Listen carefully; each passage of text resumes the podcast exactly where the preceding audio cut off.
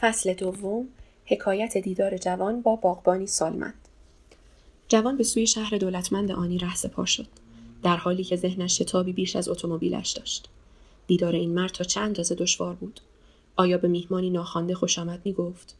آیا شیوه اسرارآمیز دولتمند شدن خود را بر او فاش می کرد؟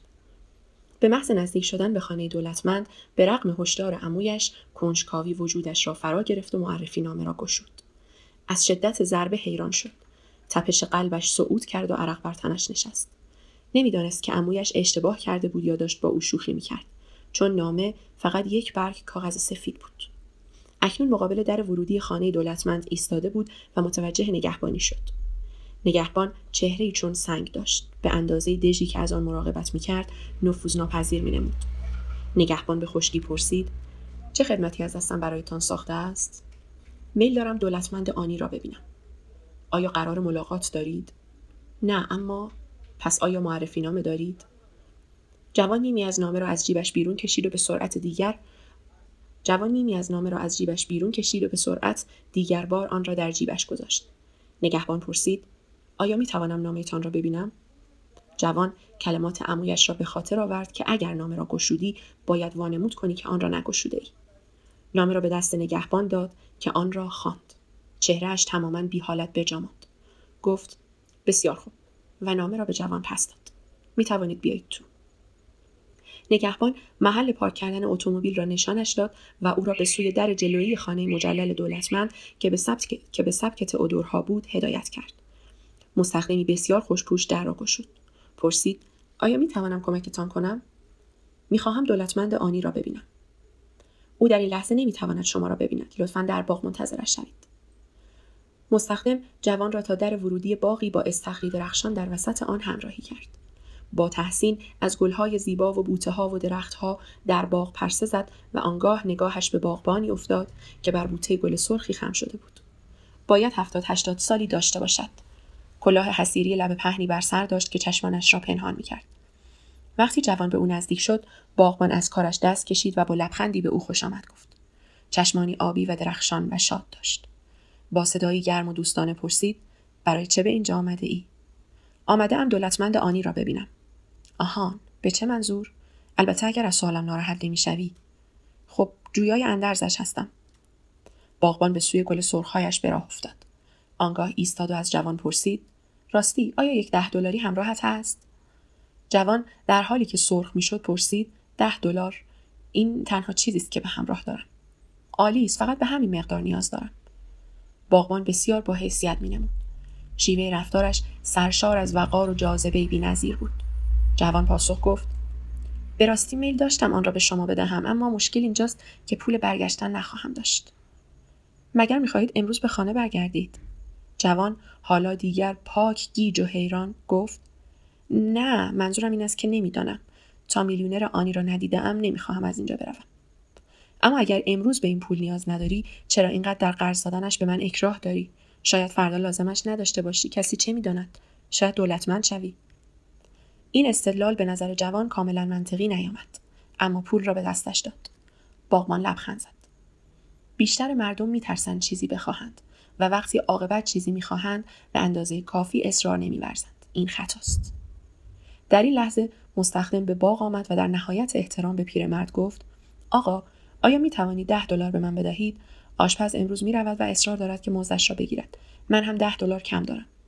باغبان دستش را توی جیب گشادش کرد و یک دسته بزرگ اسکناس بیرون کشید. باید هزاران دلار پول نقد به همراه داشته باشد. چون جوان به جز اسکناس های صد دلاری چیزی ندید. مگر همان اسکناس ده دلاری که روی آنها بود. باغبان اسکناسی را که همکنون از جوان قرض گرفته بود برداشت و به دست مستخدم داد. که از او تشکر کرد. مطیعانه سر خم نمود و به سرعت بشد باغبان اسکناسی را که همکنون از جوان قرض گرفته بود برداشت و به دست مستخدم داد. که از او تشکر کرد. مطیعانه سر خم نمود و به سرعت به خانه رفت و ناپدید شد. جوان به خشم آمد. چگونه باغبان دلش آمد که آخرین ده دلاری را که او در این دنیا داشت آن هم وقتی که جیب خودش انباشته از اسکناس هایی بود که به عمرش ندیده بود برو باید در حالی که میکوشید خشمی را که احساس می‌کرد پنهان کند پرسید چرا از من ده دلار خواستید؟ شما که لازمش نداشتید. گفت البته که لازمش داشتم. نگاه کن هیچ اسکناس ده دلاری ندارم. و با انگشت شستش شروع کرد به ورق زدن دسته بزرگ اسکناس.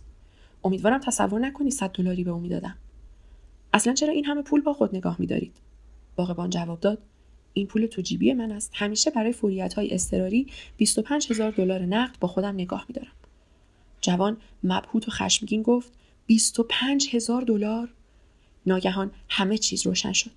مستخدم همیشه معدب آن مقدار تصور ناپذیر پول تو جیبی. شما دولتمند آنی هستید مگر نه؟ باغبان پاسخ داد اجالتا از آمدنت خوشحالم. اما به من بگو چطور شده که هنوز دولتمند نشده ای؟ آیا هیچگاه به طور جدی این سوال را از خود پرسیده ای؟ نه واقعا. خب شاید این نخستین کاری است که باید بکنی. اگر می‌خواهی در مقابل من به صدای بلند فکر کن. میکوشم مسیر استدلالت را دنبال کنم. جوان پس از چند کوشش سست این کار را رها کرد. دولتمند گفت می‌بینم به فکر کردن با صدای بلند عادت نداری. آیا میدانی جوانانی بسیار به سن و سال تو هم اکنون دولتمند شده اند؟ بعضی از آنها حتی میلیونر شدند. مابقی بر سر مرز نخستین میلیون دلار خود هستند. آیا میدانی که ارسطو آناسیس در 26 سالگی که آزم انگلستان شد تا امپراتوری کشتیرانیش را برپا کند همان وقت صاحب 500 هزار دلار در بانک بود؟ فقط 26 سال؟ بله و وقتی کارش را شروع کرد فقط چند صد دلار به نام خودش پول داشت. ضمنا نه مدرک دانشگاهی داشت نه عمویی ثروتمند. اما حالا موقع شام است. میل داری به من بپیوندی؟ بسیار متشکرم با کمال میل. جوان دولتمند را که به رغم سن و سالش گامهایش هنوز جهشی سرزنده داشت دنبال کرد. به اتاق ناهارخوری رفتند. میز شام پیشا پیش برای دو نفر چیده شده بود. لطفا بنشینید. دولتمند به انتهای میز اشاره کرد. آنجا که او ایستاده بود معمولا برای میزبان در نظر گرفته می‌شد. او سمت راست میهمان جوانش درست جلوی یک لیوان ساعتی زیبانش است که این اشعار بر آن حک شده بود. وقت تلاست. مستخدم با سراحی لبریز از اشربه در دست وارد شد و جامهایشان را پر کرد. دولتمند جامش را بلند کرد و گفت بیا به سلامتی نخستین میلیون دلار تو بنوشیم. جرعه نوشید. تنها جرعه که تمام شب نوشیدند و بسیار اندک غذا خورد. فقط چند تکیه کوچک از یک استیک لذیذ ماهی آزاد. دولتمند از جوان پرسید آیا از کارت راضی هستی؟ تصور می‌کنم اوضاع اداره هم اندکی دشوار است. یقین حاصل کن که در انتخاب حرفه هایت مثبت باشی همه دولتمندانی که می‌شناسم و در طول سالها تعداد قابل توجهی از آنها را شناختهام کارهایشان را دوست می داشتند. کار تقریبا برایشان فعالیتی لذت بخش بود. تفریحی دلپذیر.